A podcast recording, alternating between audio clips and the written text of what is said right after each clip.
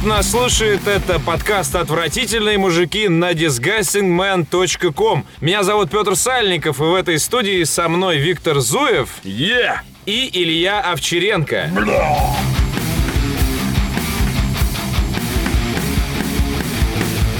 В первую очередь я хотел бы выразить респект тем, кто слушает нас в iTunes, потому что всего за 2 выпуска, благодаря вам, наш подкаст стал, получается, самым популярным в России и чуть ли не в мире, оказавшись... После YouTube. В топе iTunes в соответствующей категории. Спасибо вам, ура! Продолжайте нас слушать. Потому что все остальные говно. Скажи, а ты сам вообще слушаешь наш подкаст так-то? Последний раз слушал последний подкаст про игры... А новый не слушал?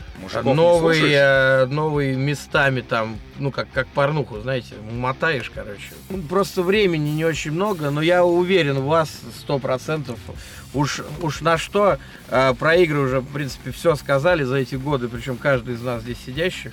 А когда тема расширяется и расширяется на тему наших любимых историй, то есть водки, баб, блевотины, в сортире двора подъезда.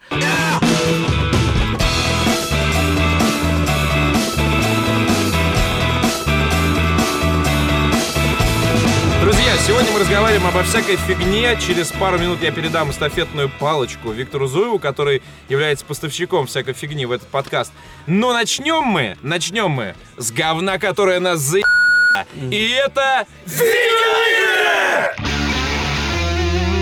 Так вот, друзья, уже на этой неделе, на носу, можно сказать, а то и в самом разгаре уже бизнес-день главной игровой выставки в стране. Это Игромир 2014. Илья Овчаренко издал совершенно правильный звук, потому что сегодня мы не будем рассказывать вам о том, какие игры вам стоит посмотреть, на каких стендах сфотографироваться и где больше всего халявы. Мы расскажем вам об Игромире, как он есть. Так вот, начну я, друзья. О темной стране Игромир. Игромир — это трехдневный... 3 сентября! 3 октября. Ты будешь 3-го в пятницу? Наверное, не будешь, сука. Не уверен. Но ведь могло бы быть, да, где-нибудь? В гостинице с Еворским, с Масловым, со всем олдскулом российского игражура. Там же еще параллельно проходит Крик. Надо, короче, просто сильно задержаться 2-го, чтобы, короче, отпраздновать... Проснуться 3-го. Но я сейчас официально провозглашаю свою тему. Так. Трезвый Игромир в этом году. Трезвый Игромир в этом году. А почему? Увижу у стенда Wargaming, где вот так вот будет, как обычно. Алкогольная река просто, она будет бурлеть, а потом выплеснется огромным водопадом. Может, замажем? Не, ну это каждый может. Объясни мне, почему ты не пьешь на этом Игромире? Ты знаешь, надоело. Все кроется. Надоело. Почему? Надоело пить. Сколько на Игромире лет уже? Ты готов смотреть на те же самые игры, о которых ты писал год, вот просто вот потрясно. Ты знаешь, для меня Игромир — это 7-й год алкоголизма. Мне кажется, надо заканчивать на 7-м году. Я первый раз на Игромир попал в 2007-м. Хорошо, 6-й год. В 2008-м я уже работал в 1С, уже со всеми пил. И ни разу ни к чему хорошему это не приводило. Пророческий был случай на Игромире в 2008 году, когда я, работая в 1С, полностью угорел. И из номера, значит, GSC Game World в 5 утра уезжал на машине ВГТРК домой, чтобы встать в 7. Тебя захватили вместе с оборудованием? Кто тебя вез-то? Кто-то на машине вестей. Чувак какой-то решил подбросить меня до Перова. Они бомбят периодически, это нормально. Просто 200, везу за 200. Да. Понимаете, на ВГТК это все-таки государственная компания, там как бы... Зарплаты небольшие, да? Ну да, я тут подработаю. Бюджетники. Это хорошая история. Нормальная история. Моя история в том, что... Не, на самом деле, конечно, очень сложно выбрать историю, но самая показательная была, когда, по-моему, в позапрошлом и прошлом году мои коллеги, опять же, с ВГТРК, не относящиеся к играм никаким образом, ну, просто там, грубо говоря, близкие. Ну вот, они такие, ну, типа, вот ты рассказывал, что там на Игромире там все пьют, там и так далее, ну, давай, там, типа, организуй, как бы. Ну, я им сделал бейджики, потом, короче, это не в прошлом, позапрошлом, потому что в прошлом я прилетел прямо и сразу с корабля на бля. Вот. И, короче, ну да, они приходят на выставку, я там что-то тоже подъезжаю к 11, и тут они меня отлавливают, говорят, ну ты чё вообще? ну вот, ну мы ходим, но что-то, ну как-то, ну вот непонятно, ну все вот, вот так, я, ну окей, я говорю, окей, ребят, все, беру их практически за руки, веду на оргкомитет, и я говорю, вот, мальчики хотят выпить, например. Она говорит, и наливает им просто, короче, вот по вот нормальному обычному стакану, просто по полному вискаря таким. Ну, вы, говорит, захотите потом. В общем, в следующий раз этих ребят встретил где-то, наверное, в... Спустя полчаса, нет? 3, наверное, дня, и они были уже в полное мясо. И такие, Игромир! Да. Я их, в общем-то, да, в общем, опять принял, понял их боль, и говорю, ладно, пацаны, вам нужно, короче, отойти немножечко. И отвел их на варгеймингов. На варгеймингах отпоил их энергетиком, залил глинфидик, 18-летний как бы. Они, конечно, ушли в еще полное дерьмо, но были уже счастливы. То есть, как бы, миссия была выполнена. Нормально, нормально. Вот, еще один нюанс, который надо сказать, то, что я не знаю, как вы, пацаны, но вот я на Игромире игр не смотрел никогда. Согласен. И ты знаешь, в этом году тем более. Ну, то есть, мы в прошлом и позапрошлом году слетали на E3, слетали на Gamescom, да. И сейчас мы понимаем, мы открываем список проектов, которые будут представлены в этом году на Игромире, и понимаем, что это что, весь Игромир? Ну как, да. Ну, то есть... не, ну, ты все уже это видел, на самом деле. Они, люди. Ну вот там, смотри, там есть в защиту игровой части Игромира, там есть один момент, что сейчас там есть игры, которые условно выходят там на следующий там, или там через неделю октября, да? Ну, да. То есть фактически туда везут уже ну, готовые билды, да вообще готовые игры, ну, по сути, которых, в общем-то, не показывали на самом деле в Кёльне. Один близкий к организаторам, так сказать, выставки человек мне буквально вчера сказал нечто, что ты знаешь, это первый Игромир, на который вот если я захочу, я пригоню 250 тысяч. Вот если я захочу. Но поскольку как бы они друг друга все подавят, и это, в общем, не выйдет хорошо, мне придется в какой-то момент ограничить, в общем, продажу билетов.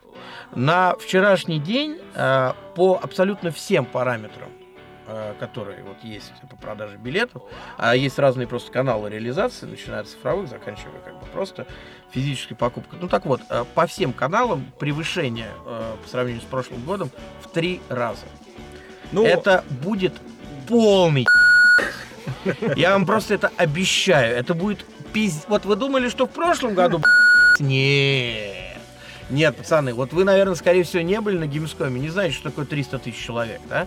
А я знаю, и я вам могу сказать, это пи***.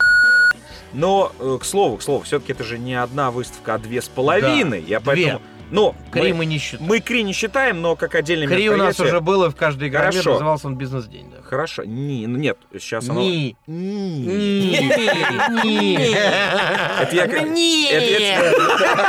я как тебе любой докладчик Кри такой, знаешь, такой... Нет, позвольте! Вот. А все-таки она прям Кри-Кри и с докладами, и со всеми делами. Ну, и что? Можно записаться. Вот. Ну, и, конечно, Комик-кон. Да, не забываем. Слушай, ну, Комик-кон. Я так понимаю, что Комик-кон. Такого черта, как Миши Коллинза. Да. Нам, например, вообще не говорит это имя. Просто тоже. Вообще. Ну, но вы смотрели фильм, мне тоже, да? Человек, близкий к организации Игромира. Ты же понимаешь. Тот же человек, близкий к организации Игромира, сказал, что вот отчасти, благодаря вот приезду Миши Коллинза, там скакнула продажа вот мгновенно в момент анонса. Потому что, я объясню, это практически, чтобы мы понимали, как тоже чувак, который играет в «Сияние». Нет, не «Сияние», господи, твою мать. В этом... Я понял, сверхъестественное. Нет, ну, блин, сериал про вампиров. Это сверхъестественное. Нет, но вот он приедет. Дебилы, что ли? Да назовите мне самый известный бабский сериал про вампиров. Сука! Ну-ка! Не «Сияние», а тут! Не «Сияние»! Да! 300! 300 очков! Ну, понятное дело, мы в бабском говне не разбираемся. Да, вот этот чувак, Миша Коллинз, как вот тот, который играет в «Сумерках». Слушайте, я не зря сказал. Для девушек. Сверхъестественное, да, ты прав. То же самое. Он играет там. Супернатурал. Чуваки есть взяли... сообщество ВКонтакте гигантские. Да. Девочки перепащивают эти фотографии Миши Коллинза, и поэтому для них это просто мега. Я считаю, что Комик-кон хорошо выстрелил. Вообще. То есть я очень хочу зайти. Очень показательным моментом было, я увидел очень много записей про то, кто идет и идет ли кто-нибудь на Комик-кон от от людей, ну, от которых я редко вижу что-то, кроме фотографий, знаешь. Ну, да. Ну, то есть, реально, люди, которые до этого не интересовались, и у них в комментах я иду там с друзьями, я иду с семьей. На Комик-кон, но по сути на игре. На Комик-кон, да, а билет один. Поймите одну простую вещь. В России на данный момент... Да какой в России, в СНГ, сука! Вот, сука, даже не в СНГ, да, в России... Восточной Европе! Европе, понимаете, как бы есть Gamescom, но на Gamescom не все доезжают, понятно, все, там разные причины.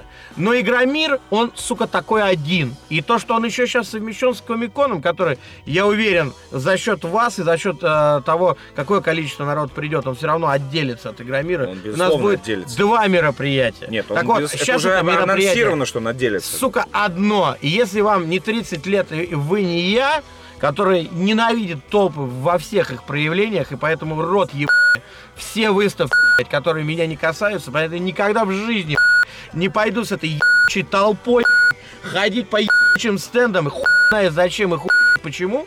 Вот так вот, если вы не я, и слава богу, пожалуйста, придите на Игромир, угорите со всей силы со своими друзьями, познакомьтесь с новыми. Там телок много, я вам говорю, я их видел, они молодые, они сочные, им 16 лет. Короче, вы еще можете свою хуйню им в голову вложить. Миша Коллинз обеспечил приход толп телок. Очень круто, что эта херня на самом деле состоялась. Очень круто, что будет первый Комик-кон, очень круто, что в дальнейшем он выделится.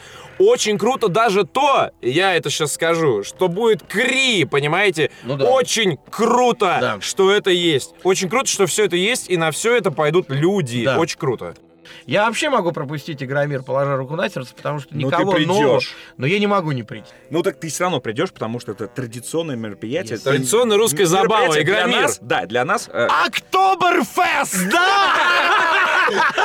И как Новый год. Традиционная русская забава. Окей, и давайте финализируем моей историей. Значит, там будет много имен фигурировать. Попытаюсь не назвать, потому что ну нахер. История следующая. Ночь, гостиница при Игромире. Как любая командировка, любой такой подобный выезд, естественно, в этой гостинице творится полный ад и сатана. Да. Из номера в номер, из лифта в лифт, значит, прибегают сотни людей с алкоголем разного масштаба. Вот, в каком-то из номеров, значит, идет возлияние, приходит чувак. Но разработчики из Сибири, скажем так. Да. Вот. И приходит один из них, кто-то из команды, я не знаю, я не помню, я не хочу знать и вспоминать. Вот. Но начинается история про «Я сибиряк». Да, вот, причем, выглядит как Аслан, на самом деле. Ну ладно, неважно. Вот, но я сибиряк, окей, заявка была не моя, а его, что я сибиряк. Так. Никто в этом не пытался усомниться. Но и это было каждый раз с вызовом, и, соответственно, стакан наливался чуть больше, чем у других. Это несколько раз повторил. Конечно, что, дескать, вы... Сибиряку наливаешь. Что вы вообще, москвичи, здесь вообще ничего не понимаете в этом деле. И вот этот вот я сибиряк. Ну, назовем его сибиряк. Да, как бывает обычно в этих историях. Понятное дело, под столом оказался сибиряк раньше всех. У нас опять лифты, другие номера и прочее. Я уже забыл, в каком номере нахожусь, значит, отливаю, открыл, значит, стульчак. Происходит дело, уже идет, контакт пошел. Да, все, неразрывный контакт, как ты понимаешь. И вдруг я понимаю, что сзади, как в ужастиках, что-то ужом вползает, понимаешь, ко мне. Я это чувствую просто вот спиной. Начинаю оглядываться. Ничего, молча, понимаешь? Мочи его мне! Я сибиряк! Короче. Я, сука, сибиряк! Напиться! Рассказываю. Молча, в тишине, значит, это туда ползет. Вообще. Пяти. Я смотрю на это, понимаете, сверху вниз. Вот, и я вижу, что это подползает сюда. Рука поднимается, хватается, соответственно, за край унитаза. А ты боялся убежать или что? Подниматься голова, понимаешь, потому что, видимо, ему очень хотелось это сделать туда. А я-то стою, я работаю в этот момент, и я не... И вот это, я вижу, что столкновение неизбежно, просто это происходит. То есть фактически чувак сам подставляет голову. Я успел крикнуть. Да! Знаешь, что успел крикнуть? В ванную, сука!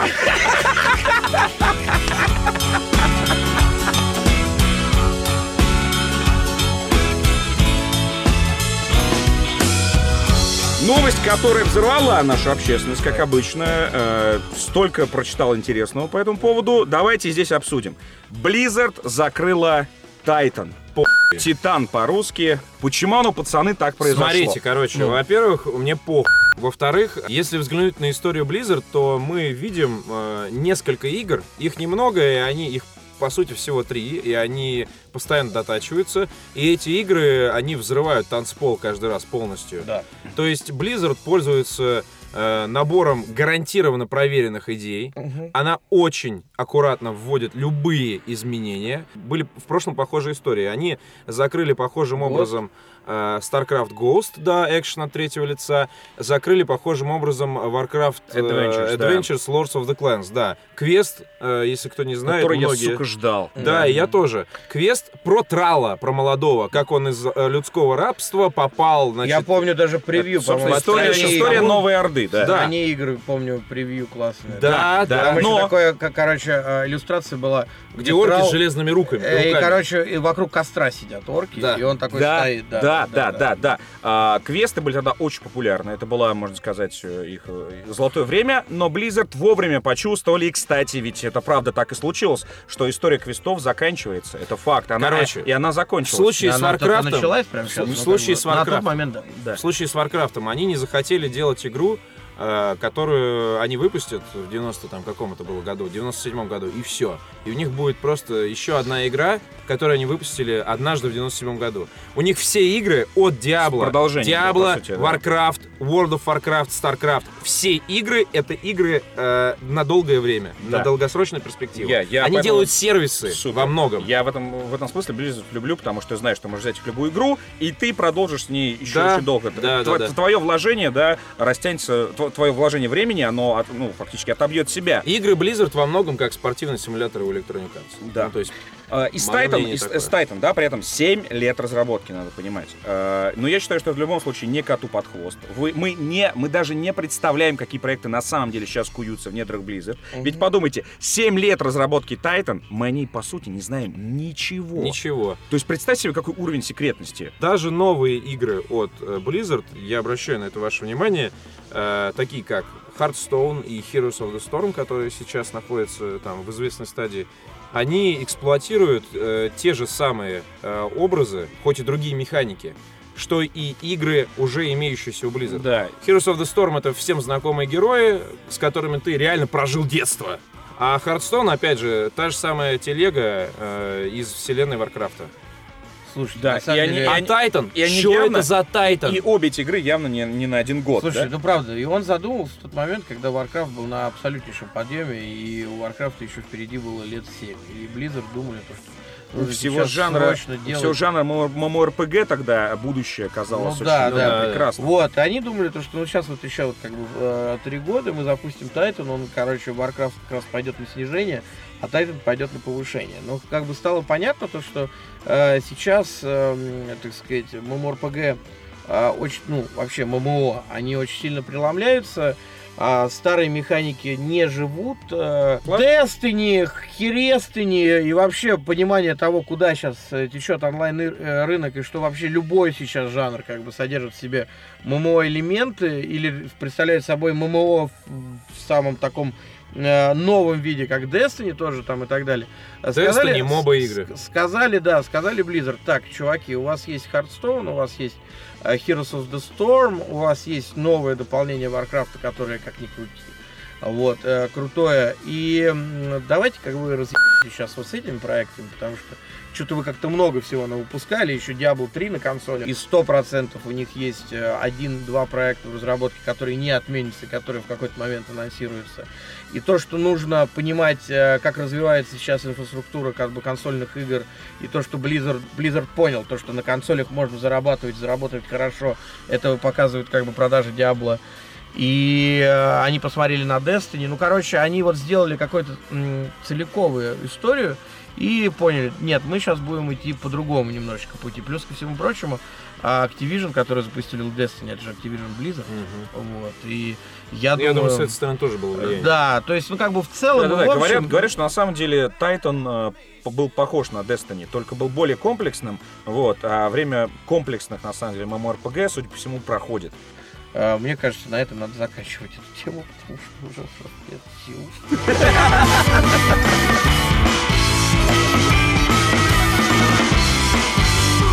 Ну и одна из главных новостей прошедшей недели — это запуск Xbox One в России! Поздравляем российскую команду! Не прошло и года! Которые с Петром мы провели. Нам посчастливилось не просто участвовать в этом историческом событии, а еще и бабок срубить. В качестве пользователей, да, посетителей. Вот, но и, так сказать, прикоснуться к этому событию. Итак, что официальный запуск Xbox One в России дает простым геймерам, простым пользователям? Потому что, по большому счету, и год назад можно было купить себе Xbox One. Так. Вот сейчас он запустился официально в России. Да, вот, собственно, давайте порассуждаем. Я переключился на русский язык. На русский язык, да. То есть ты теперь можешь без геморроя покупать предметы в игре. Да, значит, еще есть один маленький нюанс для всех любителей FIFA.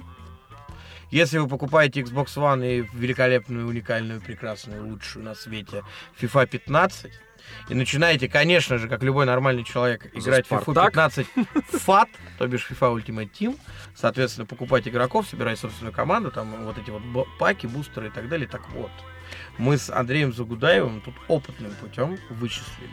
Если вы играете в FIFA 15 на Xbox One, то все паки, вот деньги, короче. Тут член стоит. Ну, вот это, во-первых. Дольше и крепче. Это во-первых. Вот. А во-вторых, все, вот, грубо говоря, деньги, паки с деньгами, стоят на 100 рублей. Я наврал. Xbox One дешевле, чем... Да, точно такая же. На 100 рублей. Ну, ты играй, валюта для PlayStation. Интересно. На PS4 стоит 799, 2200 монет. Если я не ошибаюсь, вот, может быть, вы меня поправите. А на Xbox One 699. Мы такие... Только Xbox One. Это экономия. Ну, мне-то, как человеку, который уже занес $100, как бы, просто в FIFA. Ну, это вообще, это солидный процент. Ну да, то есть, но, кстати... А в прошлую FIFA занес, баксов 700. Ну, это вот тот самый радикальный маркетинг, которого все ждали от Microsoft, потому что они сейчас в позиции догоняющих. Радикальный, да? Поэтому Wolfenstein для Xbox One стоит почти 4000 рублей. Почти 4000 рублей. Я спрашивал, я задал этот вопрос на «Игроправде». Какого хуя? Да, у меня был Андрей Калугин. Должность состоит из 6 слов. Там что есть сказал и руководитель, Андрей, и депутат. А Wolfenstein-то почему 4006 слов? Это бага. Они отправили письмо Bethesda, типа, какого хера, ребята, она не должна столько. И там пришел ответ, потому что... Нет, это фигня, это так быть не должно. То есть, на самом деле, ладно, хер с багой и с активным маркетингом. Да, но в том-то и дело, что сейчас я вот... О чем моя мысль? Что как раз надо следить за акциями Microsoft, потому что они сейчас готовы реально на все. И поэтому стенд Microsoft на Игромире не пропустите. Поэтому подходите к ним, я уверен, там халява будет в 2 раза больше, чем на PlayStation по очевидным причинам. Слушайте, я даже знаю, как бы, так сказать, на ВГТРК несколько людей, которые абсолютно не связаны с играми, но в них играют, а реально, как бы, вот тоже ребята знают, кто это, не покупали PS4, да. Ждали Xbox One, дождались, и, в общем-то, самое главное, что мы увидели очередь, мы увидели народ, мы увидели активность, мы увидели то, что люди есть аудиторию Xbox One, и эта аудитория вполне себе живая, адекватная, и она будет в него играть. Разумеется, извини, пожалуйста, сейчас я быстренько. Разумеется, год отставания и малодоступности в обычных ритейловых сетях отразилось, конечно, не очень положительно на позиции консоли в России. Плюс, ко всему прочему, есть там определенное количество там преимуществ у PS4, но есть какое-то определенное количество преимуществ у Xbox One, бесспорно. И, например, сейчас вместе с Xbox One, как помимо прекрасной, уникальной FIFA 15, есть прекрасная Forza Horizon 2, которая, ну, правда, даже для тех, кто не играет. О ней у нас будет спич. Да, вот. И, соответственно, мы наконец-то мы дошли до того периода, когда запустилось... Период. У меня сегодня еще то период, а то еще... Декрет, да. Декрет, период. Декрет, по-белорусски. Вот, до и ни. Короче, наконец-то две next-gen консоли сойдутся в... Супер Клэш. А кто сосит Xbox One, тот сам сос. Ну да. Ты за гоночками время проводишь? В этом и прелесть Forza Horizon 2. Вы меня знаете, да? Я все гоночки всегда называл гоночками, потому что любой игровой процесс, даже самый крутой, GT там возьмем, да неважно, NFS, любой крутой гонки, это трек, гараж, трек, гараж-трек. То есть репетитивный геймплей в худшем этом понимании. И каждая трасса — это нервы от жопы. Ты должен прийти в тройки. То есть это ужасный геймплей на самом деле. Поэтому я не играю в гонки. И он не меняется со времен Дэнди, по сути. Но... потрясающий опыт на самом деле. Я всем советую, те, кто в гоночки не играл и относился настороженно, потому что в первую очередь Forza Horizon 2 — это удовольствие от вождения. Там есть свободный режим, когда вы просто катаетесь по итальянскому побережью. Вот это вот Средиземноморье. Поэтому играть нужно только на Next Gen. Она вышла на Xbox 360, но вы понимаете. Полностью согласен с Витей. Вот. Еще прошлая часть Forza Horizon показала то, что даже мне, человеку, который настолько далек от автомобиля, насколько можно быть далеким. Вот, потому что, как говорил Остап Бендер, автомобиль — это не роскошь, а средство передвижения. И вот этот весь все автопорно, это все как бы для меня вообще не алё. Но то, как сделана Forza Horizon, то, как она сфокусирована и спозиционирована, позволяет в нее играть абсолютно любому человеку, который, ну, хотя бы просто нравятся красивые виды, нравится адреналин и скорость. То есть это просто приятно. Да, это там просто можно, приятно. Нет, там просто можно остановиться. Вы представляете себе гоночную игру, где ты можешь просто припарковать тачку какого-то раскидистого дерева прекрасного, просто смотреть на пейзаж. Но выйти радио, не можешь. Выйти нельзя! Нет, ну там можно включить режим камеры и фототься. Ну, то есть фактически как будто ходишь вокруг машин. Ну ладно, выйти нельзя, это не GTA. Вот, но остановиться в гоночной игре можно. Нет, безусловно, там есть треки, где нужно на время или там какие-то условия выполнить, безусловно. Соревноваться с самолетами, например, вообще потрясающий режим. Вот, но, это по твоему желанию. То есть между, вот там есть некая огромная территория, и между вот этими заданиями, вызовами так называемыми, ты катаешься в свободном режиме. Подожди, а вокруг тебя еще при этом живые игроки ездят, и ты можешь с ними челленджи устраивать? Есть живые игроки, а есть так называемые драйватары. Это когда берется... живой игрок. Берется моя френд-лента, и он проехал лучше тебя. Нет, берется моя френд-лента, и им всаживается АИ, и просто они разбрасываются по всей территории. То есть я еду, а ты меня обгоняешь на какой-нибудь бричке, да, и несешься вперед. И АИ считывает то, как реальный человек играет. Ну, это заявлено, как минимум. Ну, то есть, как минимум... То есть он вводит в моем стиле. Как минимум он обращается к твоему профилю. Я не знаю, считывает ли он мое, какое-то там вождение, да, но какие-то результаты твои и достижения считывает, и, наверное, это влияет. Это очень круто. То есть ты каждый раз как будто едешь не один. То есть у тебя на дорогах, там, твои друзья... Ну, Ведь ты в полном восторге от гоночной игры. Это представляешь, насколько надо офигеть. Самое крутое — это разогнаться вот так вот просто. И на дорогой машине нести через виноградники. Новости уродска! Китай заблокировал Инстаграм в континентальной части страны. Популярный сервис обмена фотографиями. Ну ладно, я не буду вам рассказывать, что такое Инстаграм. Пожалуйста. Расскажи, что такое Китай. Да, значит, был заблокирован властями страны из-за усилившихся в Гонконге протестов против существующей избирательной системы. Ля-ля-ля, это поля. Но неважно. Я про то, что вот... Про вот эту вот призрачность бытия в социальных сетях. В этом мире был я почему, собственно, новость выбрал? Потому что огромное количество встречало претензий.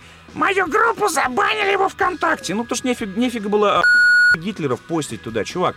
То есть я даже поймал это чувство. Вот ты годами сидишь в какой-нибудь социальной сети, и ты начинаешь воспринимать ее как свою собственность. Ну да. Как будто, а ты ведь даже не арендуешь, сука, это место. Ты не платишь.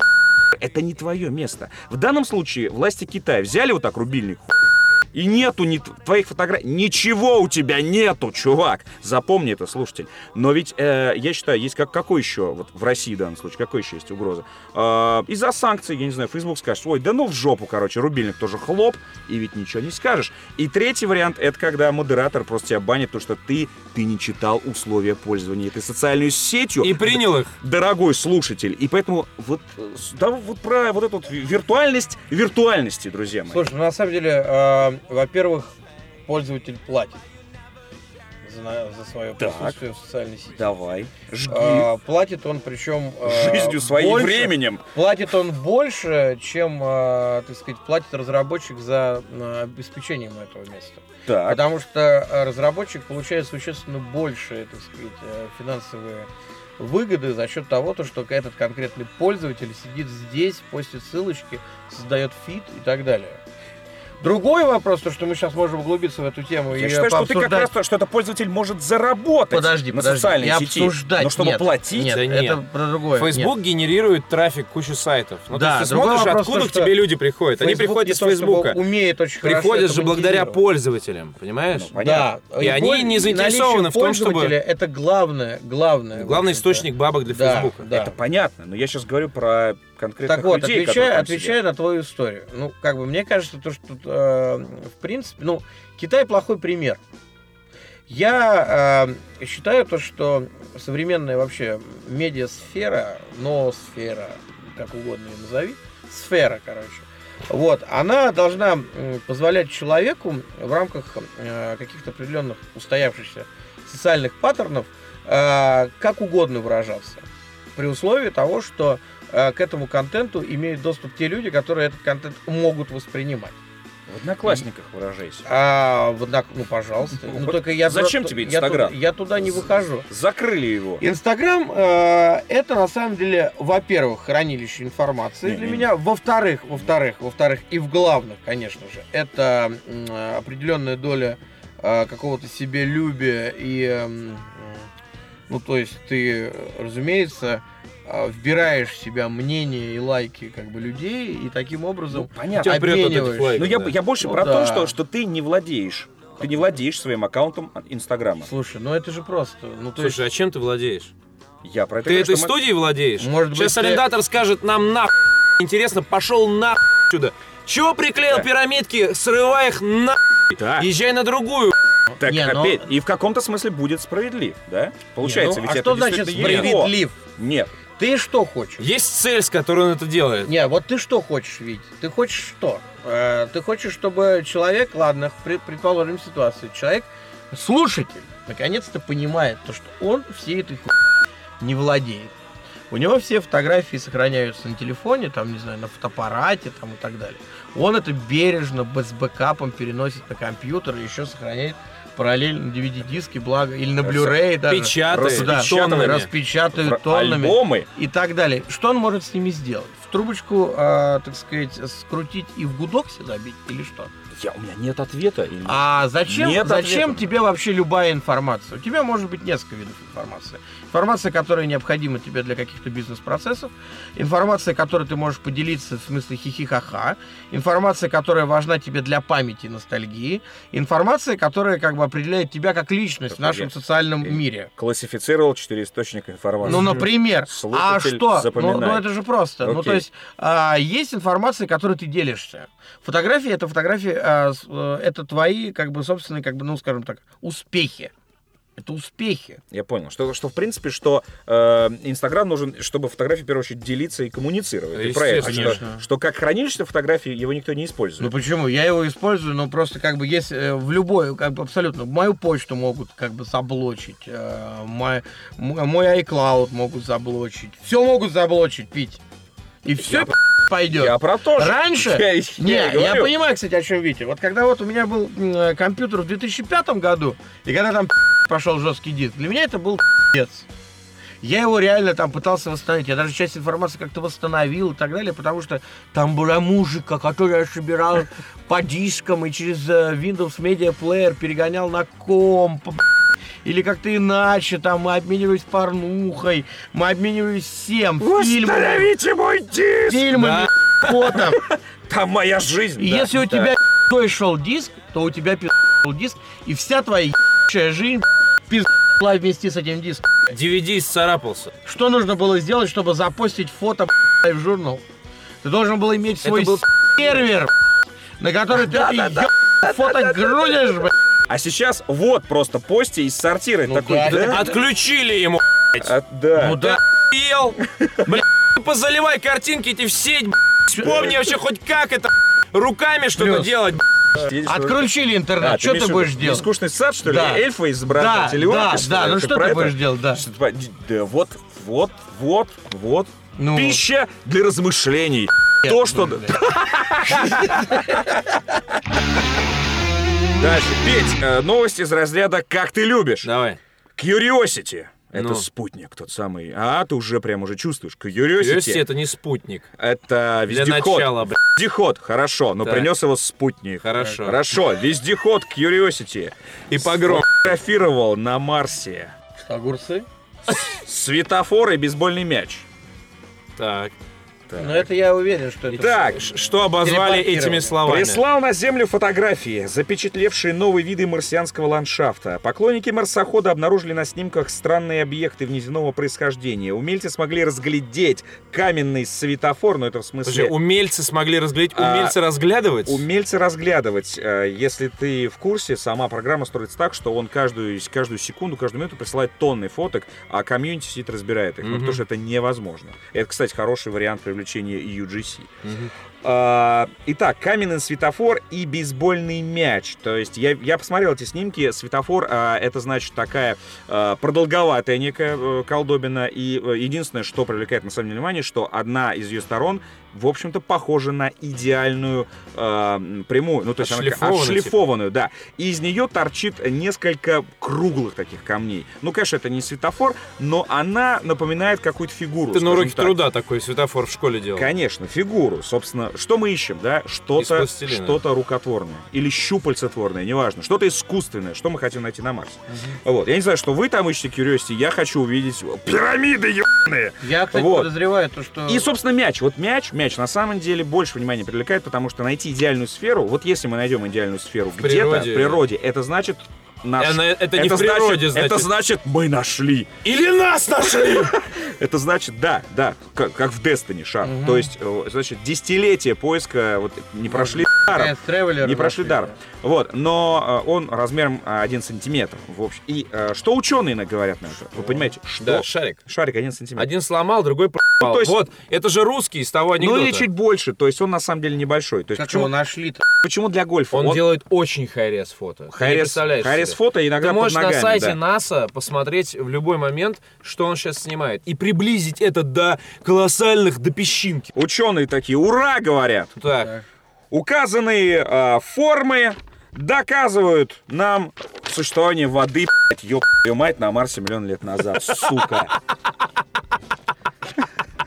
Я еще хотел сказать, что в принципе... Сделали вывод. Нет, ну подождите. Мне кажется, они найдут статую Ленина, блядь. Вот это доказывает, что на Марсе... Они скажут, во, мы нашли статую Ленина. Все такие, ну, откровение, вот оно.